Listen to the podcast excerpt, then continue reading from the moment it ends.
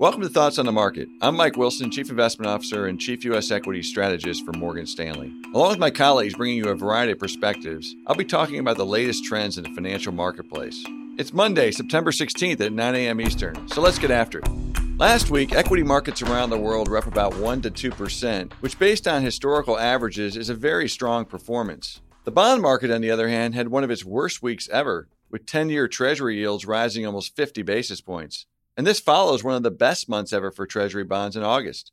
Such volatility in the most important discount rate in the world for asset valuations typically leads to higher volatility in other markets, including equities. Meanwhile, if you looked under the hood of last week's equity market performance, it was anything but calm. More specifically, we saw one of the biggest reversals in price momentum in history. A price momentum strategy is one that buys the stocks with the best price momentum and sells the stocks with the worst price momentum over the past 6 to 12 months. With the advent of trading algorithms and machines that can easily measure and follow such moves, the growth in such strategies has exploded over the past 10 years. This means certain positions have become very crowded, while others have become almost abandoned. I've talked in the past about the extreme bifurcation we've observed in valuations between growth and value stocks over the past few years. The justification for such bifurcation goes something like this. In a world of low growth and inflation, it makes sense to pay higher valuations for companies that can grow faster organically and to discard stocks of companies that are more cyclical or dependent on faster economic growth and inflation. While I agree with the premise of that argument, the problem for investors arises when such themes become so obvious they attract too much capital and the price trend runs too far. In the past week, it appears that we may have finally reached that exhaustion point of this particular theme.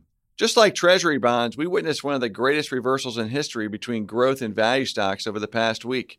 What this means in simple terms is that bank and energy stocks are up, while popular growth stocks in the software and payments industries were hammered. We think this reversal was long overdue, and while one never knows what the catalyst will be, oftentimes it just takes a little reversal in price and then crowded positioning takes over.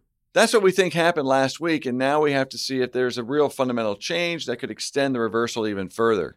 We've been consistently underweight growth versus value since July of last year, effectively fighting the very strong price momentum trends. Our valuation was based on the valuation spreads, which never serves as a good timing tool, but typically steers us into the right investments for the longer term. With last week's price momentum reversal, value is now outperforming growth since we first made the switch over a year ago. We think that trend continues into the fourth quarter and maybe beyond. Therefore, stick with value oriented investment strategies over growth until either growth stock valuations come back or we get a greater reset on growth and inflation expectations.